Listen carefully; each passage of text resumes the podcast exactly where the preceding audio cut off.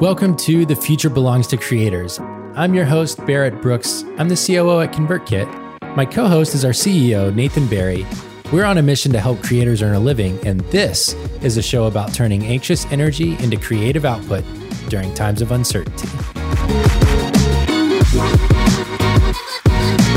Uh, episode 17. Today, we're going to talk about using constraints to improve your creative output. We'll use examples from our own process. We'll use this podcast as an example, and uh, hopefully, we'll take some suggestions and other examples from the live listeners too. But got to start off with the classic. How are you doing? Red, yellow, green, Nathan. It's in uh, yellowish green today. Uh, Hillary and I actually got out yesterday, uh, just us, which was great. And by got out, I mean we got takeout and went to the park by ourselves. And I think we saw like five people total. It was interesting being in downtown Boise of like it being dead quiet.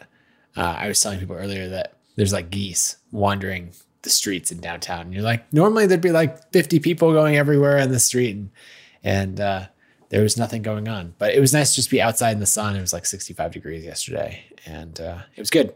Um, things are busy at work. That's anything driving any yellow is like, okay, we got to pull everything together. As we mentioned yesterday, like planning for the quarter and coordinating all the projects and all of that. We're doing a pretty good job, but every time we're like, we'll do better next time. And better that I pictured is, well, better than we're currently doing this time. So we're in that spot again. Yep. Yep. We totally are. What about you? Uh, I would say I'm green. Uh, despite not being, we're kind of like perfectionists, or we have very high standards for ourselves if we're not perfectionists. And um, despite the fact that we are not meeting our very high standards, we have had two very high quality conversations. Uh, every Wednesday, we have our leadership team meeting. There are seven of us on that call, each of the directors of the teams, you and I, and then your executive assistant. And um, last week, we had a conversation looking back on the first quarter of the year and this week we had a conversation about our goals across teams and how they overlap. And they've just been the kind of quality conversation that I really hope for in those meetings. Mm-hmm. Um, and so that's really, really encouraging. Wednesdays are big meeting days for both you and I. I think you said you'll have like 12 meetings by the time the day's over. I think I will have had seven. I think mine are a little bit longer format maybe than so. yours. But uh, anyways, that always means that Wednesdays end up feeling like very long days. But it's nice to take a little break to uh, keep talking, but also publish something publicly instead of just behind closed doors.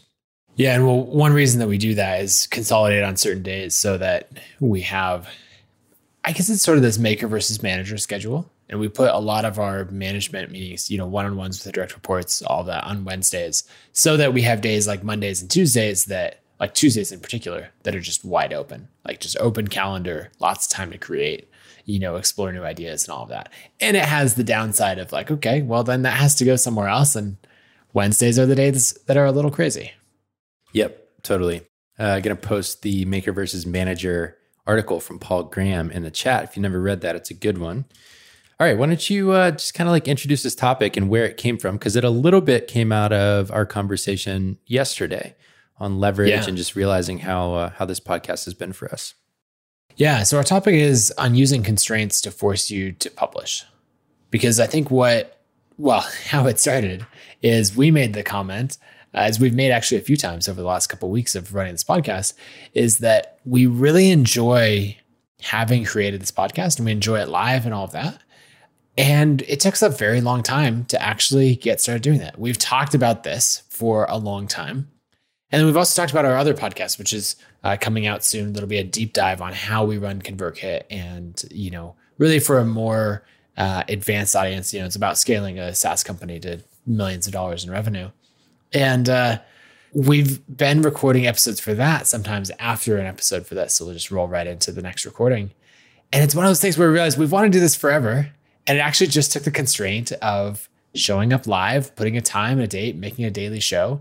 And now we're actually doing it and it's happening. And so we realize that those constraints are what tips it over from I would like to create this thing. I would like to be the kind of person who creates on a consistent basis to I actually do that. I actually am that kind of person. So we have a bunch of ideas on what actually makes like what are good constraints, but that's where the topic came from. Yeah.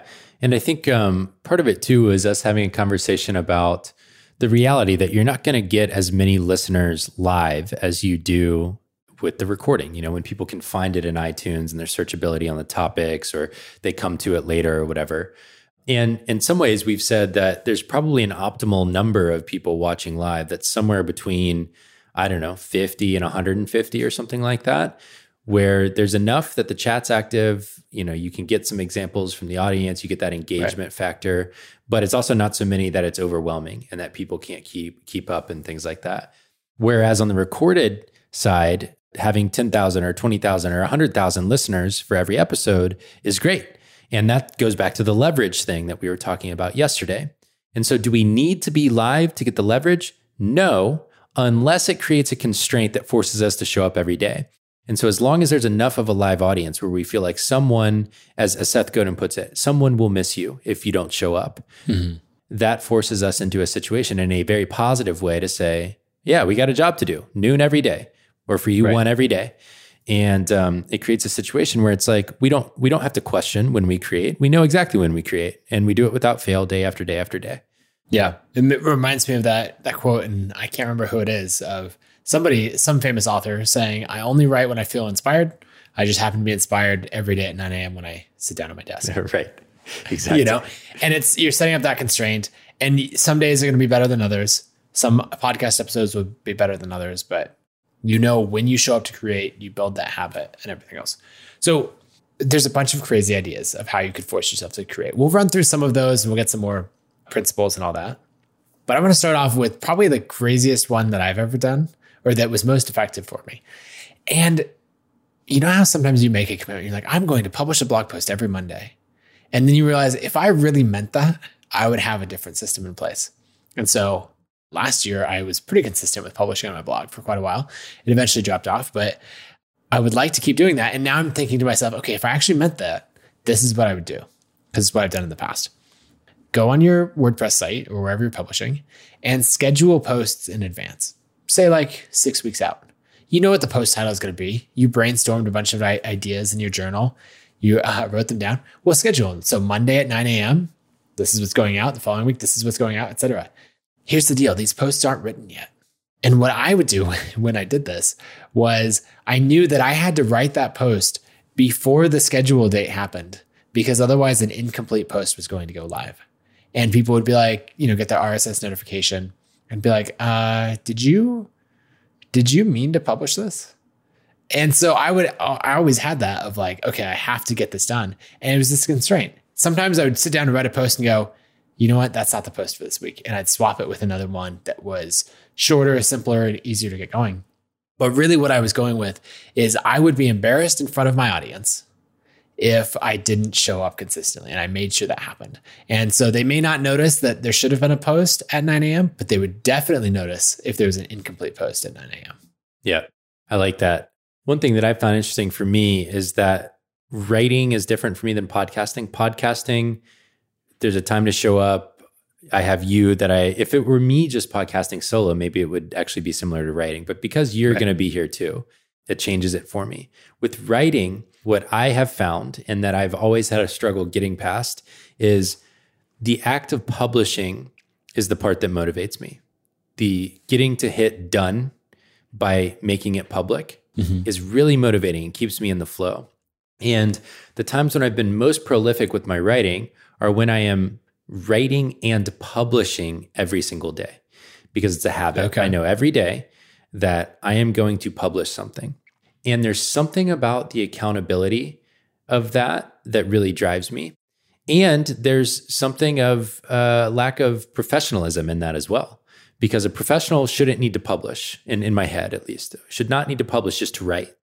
And some of the best writing can't be done in a single day. Right. And so there was a mastermind retreat that we were on actually. I'll never forget it. I had been writing every day for like six months.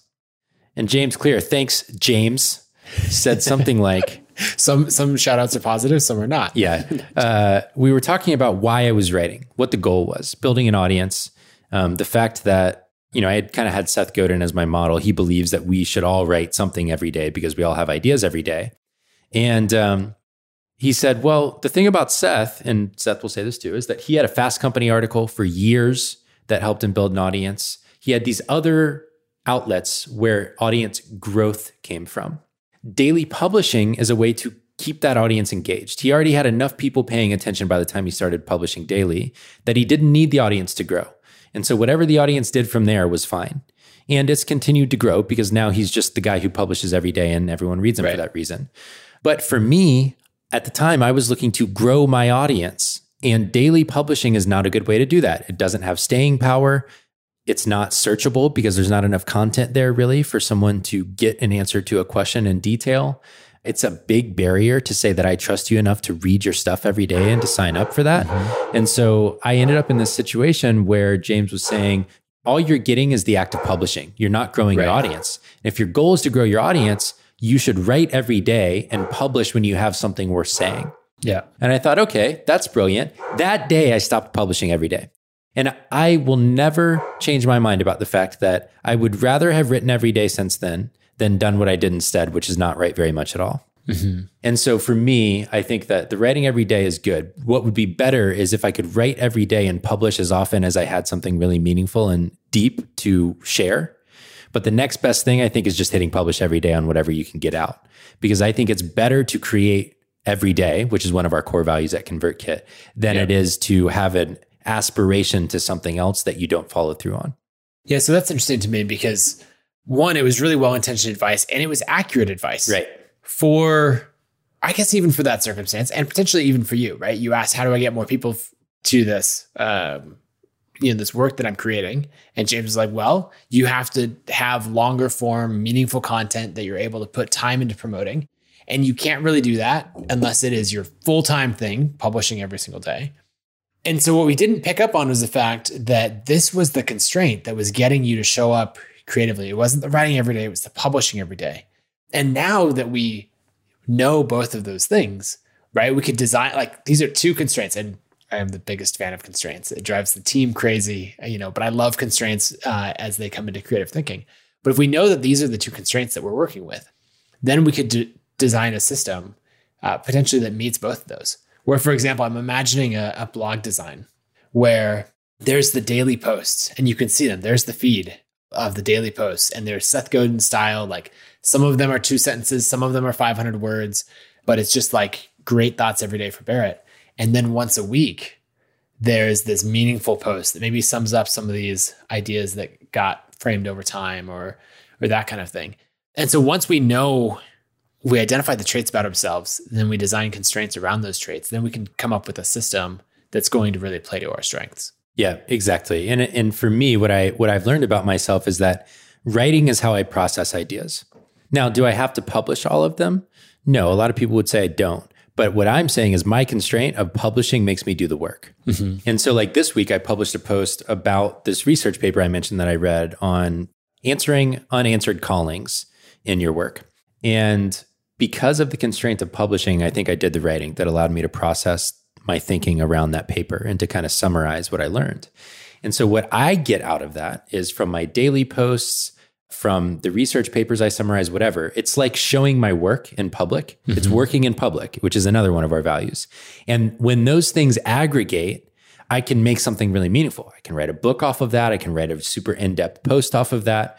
But without the earlier stages, the quick ideas, the research summaries, the whatevers, I can't get to the bigger ones because I don't process them properly when they're all just sitting in my head. I consume too much stuff for it to work like that. And so publishing is a constraint for me, I guess would be the summary of all of that. And you need to think about what the ones are for you too.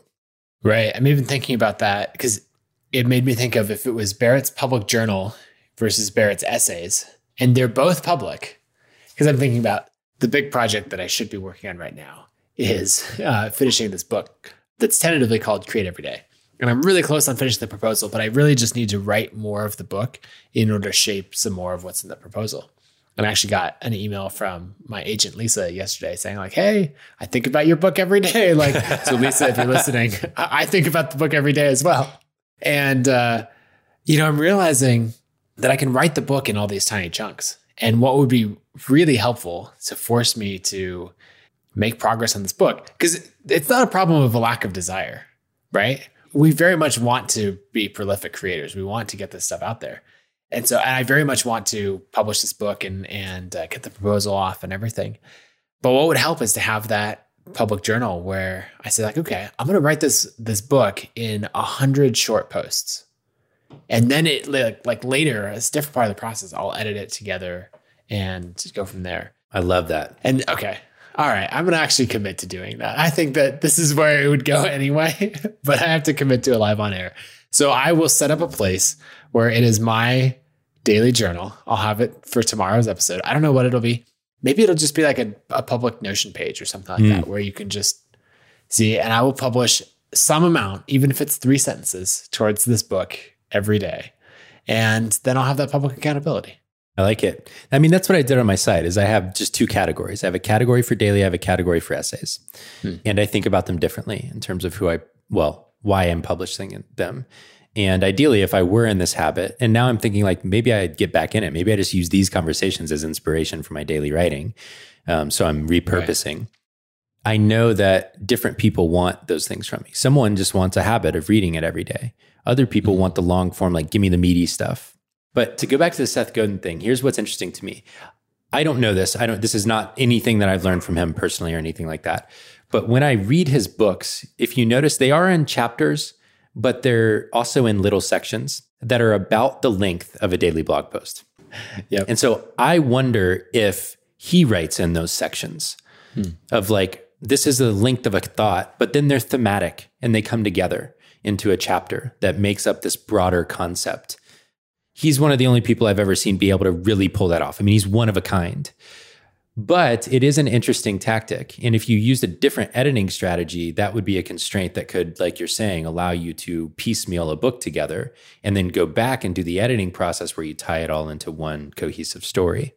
Yeah, I like that. And because I think, well, that's another good thing in the creative process, right? Is to separate creating from editing.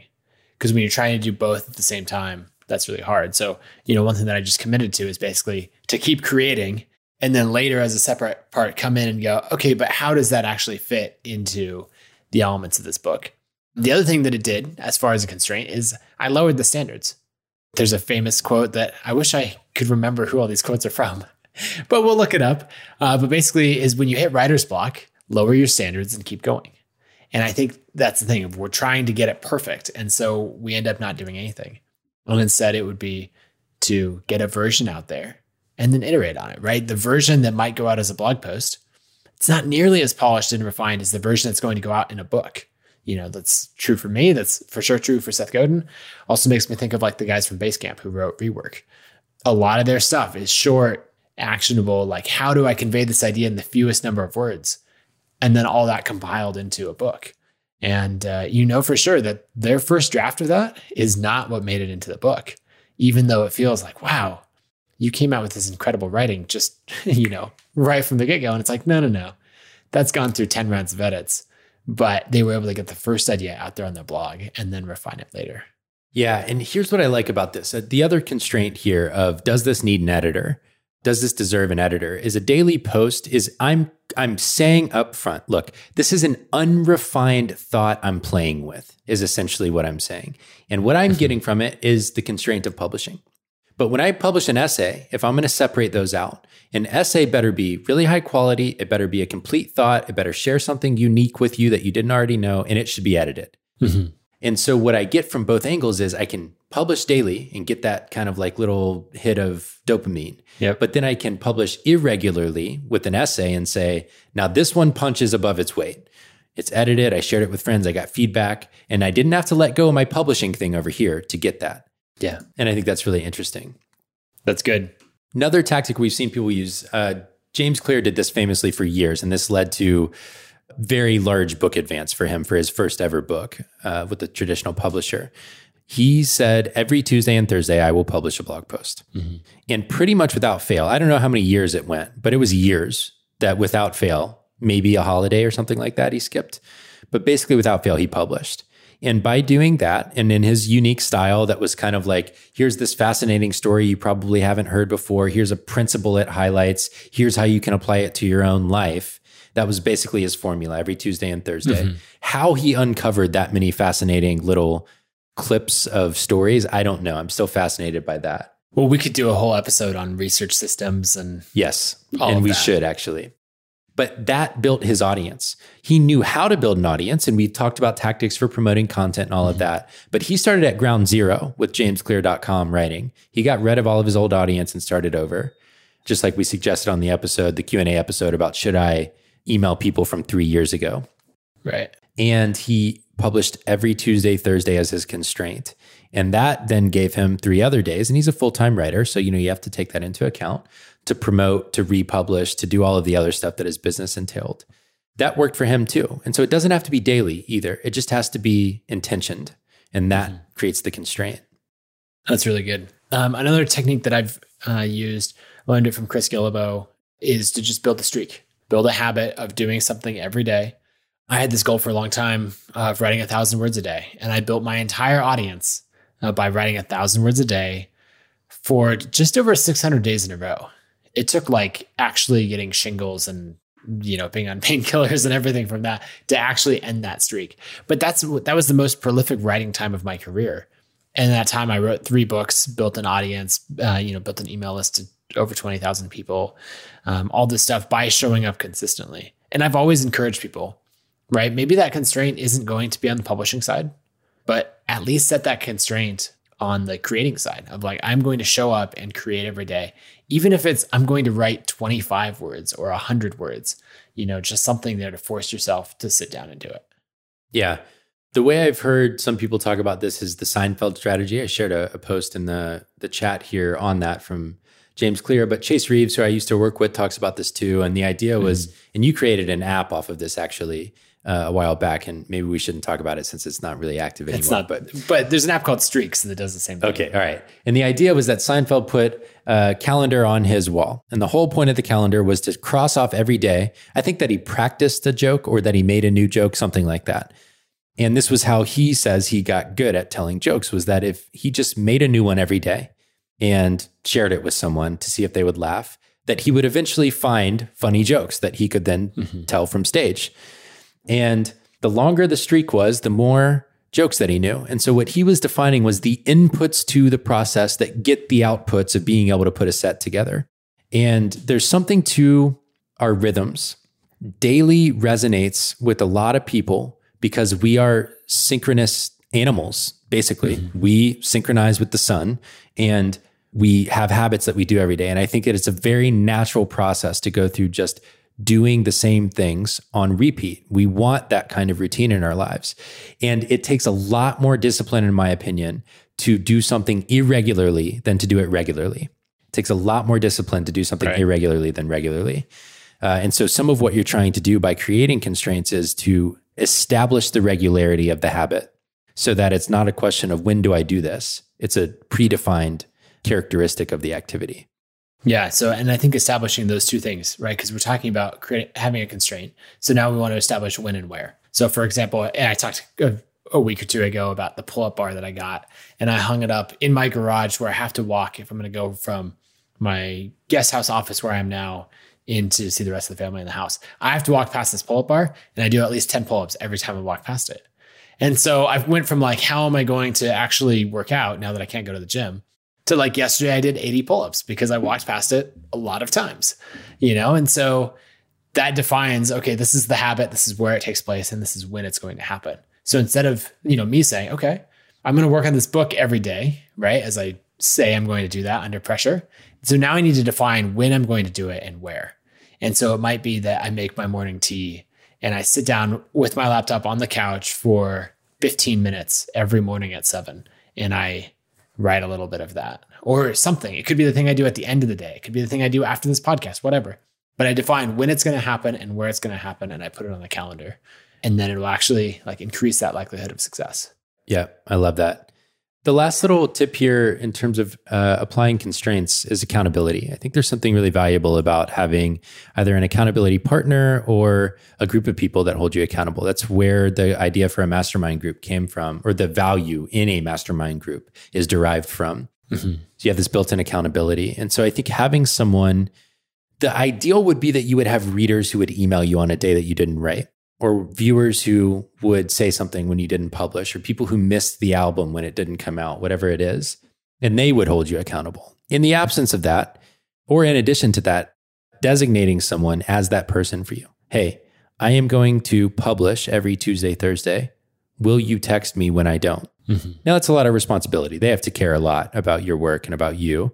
But I think we all have at least one person who can do some version of that for us.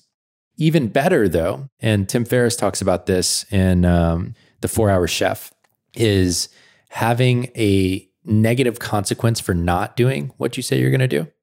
And so, what he recommends, or one thing he proposes, is that I can't remember the app or the site. There's a site where you can essentially wager a number of dollars mm-hmm. that will be donated to a cause you don't believe in if you don't do what you say you're going to do. And it gives someone else the control to say, ah, they didn't do it. The money goes away. Um, so that's an interesting creating a negative consequence. And Brendan in the chat shared this earlier too, where if you wrote something you didn't want people to see in your draft that's going to go out in the RSS feed, you would be even more motivated to make sure that people did not get that version of it. So, anyways, that's another interesting tactic here. Accountability can really help you maintain the constraint. Yep, that's good. Find somebody to help do that. All right, let's transition. Barrett, you have a, a transition for us? Boo, boo doo, boo doo doo doo doo. Creator of the day. Oh, it's a different jingle. I like it. Uh, my creator of the day is uh, Matt D'Avella. So he's a YouTuber, filmmaker. If you guys have ever seen the documentary The Minimalists on Netflix, uh, he shot that. And he has absolutely blown up on YouTube in the last year and a half. I think two years ago, he had like a thousand subscribers on YouTube. And, and I'm just looking, last time I looked, he had like 1.4 million, and now it's almost double that. Uh, but he just puts out amazing high quality content, basically mini films rather than more of the like vlog style or something like that. So, uh, if you were to check out a few of his things, watch A Day in the Life of the Minimalist, and then he does these 30 day experiments, uh, which I think are really fun. So, check him out on YouTube, Matt D'Avella. Love it. Uh, my creator of the day is Jeff Sheldon of Ugmonk. Ugmonk makes delightful little physical objects for your office and home. Uh, oh, look, James Clear's book is right there. I, I, swear it's not all like incestuous or anything. We just happen to have a lot of the same friends that like each other. Um, anyways, the fun thing about running a company like this, by the way, is that you get to know so many cool creators. Yep. I mean, it's one of the most delightful aspects of our work is we get to personally know all of these. Like most of the people we recommended as creators of the day are people we have spent time with. Mm-hmm. Anyways, side note. So, anyways, he's got all of these cool uh, like desk organizers, mouse pads. You've got the notebook there, uh, kettle. Um, if you love well designed, thoughtful, essentialist goods, Ugmonk is a great place to get them. Yep, it's fantastic. I've got the mouse pad. I've got the shirts. I've got a bunch of the stuff. So, yep, Jeff does great stuff. Okay, my resource of the day. We already talked about it a little bit, uh, but it's the Streaks app, streaksapp.com. So this is very similar to the app that I did like eight or nine years ago called Commit, but they've added a bunch more features. And so basically you can build a habit that you're going to do every day, you know, of get out and walk the dog. I would put, which I'm going to after this, uh, as I start using it again, you know, uh, workout and exercise, and then also, you know, write towards the book that I'm coming out with. So, and have that in there. You check it off every day. It'll give you stats, everything else. Somebody complained one time when I recommended this that it cost money and they were like, "Oh, it costs money. Like, where's the free version?" I think it costs like four dollars or something. And so I would say, spend the money. Like, spend the couple of dollars, and your habit's worth it. Okay, it's four ninety nine. Spend the four ninety nine. Build a habit. Make it happen. And remember, for a lot of these things, there's a creator on the other end of it. You know, sometimes we want to save our money and everything, but the way we avoid the concentration of wealth in unnatural ways is by buying from small time people who might have to charge a little bit more. And that might mean we have to be more intentional with our, this may be my thought of the day. You might have to be more intentional with the way you budget your money in order to buy from the small time creators or the people just getting started or the people who are good at one thing instead of a million things. But I believe that local economies and local economies meaning uh, the internet creates different communities. It's not geography based, it's interest based. And so I'm going to call local interest based economies being the future. I think that can help us power this creative world that we believe is going to continue to come to life as more menial jobs get automated and more people have time for creative outlets. You've got to prioritize your spend and spend your money where you don't have to. I believe that the world mm-hmm. becomes better when we focus spending our money on the things we believe in and the people we believe in. And so when you have an app like this from a creator that might cost five bucks and there might be a free version somewhere else, choose to spend the money with the person who you want to continue to exist and to continue to be in business because that can go a long way. That's good. All right. Do you have a resource? Are you ending there? I do, but now it's like I had this inspirational okay. thought and I'll do it tomorrow. That's good. Oh, um, one one quick thing. Yeah, are you gonna say the same thing? I'm, I'm gonna say? say? the same thing that you're gonna say. Okay, you go. You go. You say it. oh man. So it turns out when you do a daily podcast, there comes a time when you realize I got to take a vacation at some point, and that screws up this daily podcast thing. So I am taking two vacation days tomorrow. I'm doing that, or tomorrow and Friday. That is because the sun is going to be out in Portland, and I want to get outside. I want to spend some time with my kid, just kind of take a break from us putting in a lot of time recently to get the company in good shape. And as a result of that, we are going to test something out where we have a different co host on days that one or both of us, maybe sometimes, are out. So you're going to hear from two different co hosts tomorrow and Friday, or in the next two episodes if you're listening not live. So episodes 18 and 19 will have different co hosts. And I think that'll be a ton of fun. I think it'll expose some of our teammates and give you a different voice to listen to. Yeah. So I'll be there tomorrow along with Alexis Teichmiller, who runs our affiliate program at ConvertKit. We're going to be talking about uh, creating from a place of vulnerability and transparency and the impact that has. And then on Friday, uh, we'll do Q&A, Q&A Friday with Corey Miller, who uh, is our front end developer on the marketing team. And he's an avid podcaster as well. So you'll get to hear a couple different voices and uh, it'll be fun. And then I think over the course of the next few weeks, you know, we'll bring in – uh, every four or five episodes we'll bring in a, a new co-host because uh, sometimes I might not be available. You know, that's true. I am coming back next week though, so don't get too used to it. All right. uh, we'll see. We'll see, Barrett. If you want to save your spot, you got to show up. So I don't know. All right, that's it for today's episode. Have a great day and uh, find some constraints to get you creating. Bye, y'all. See ya.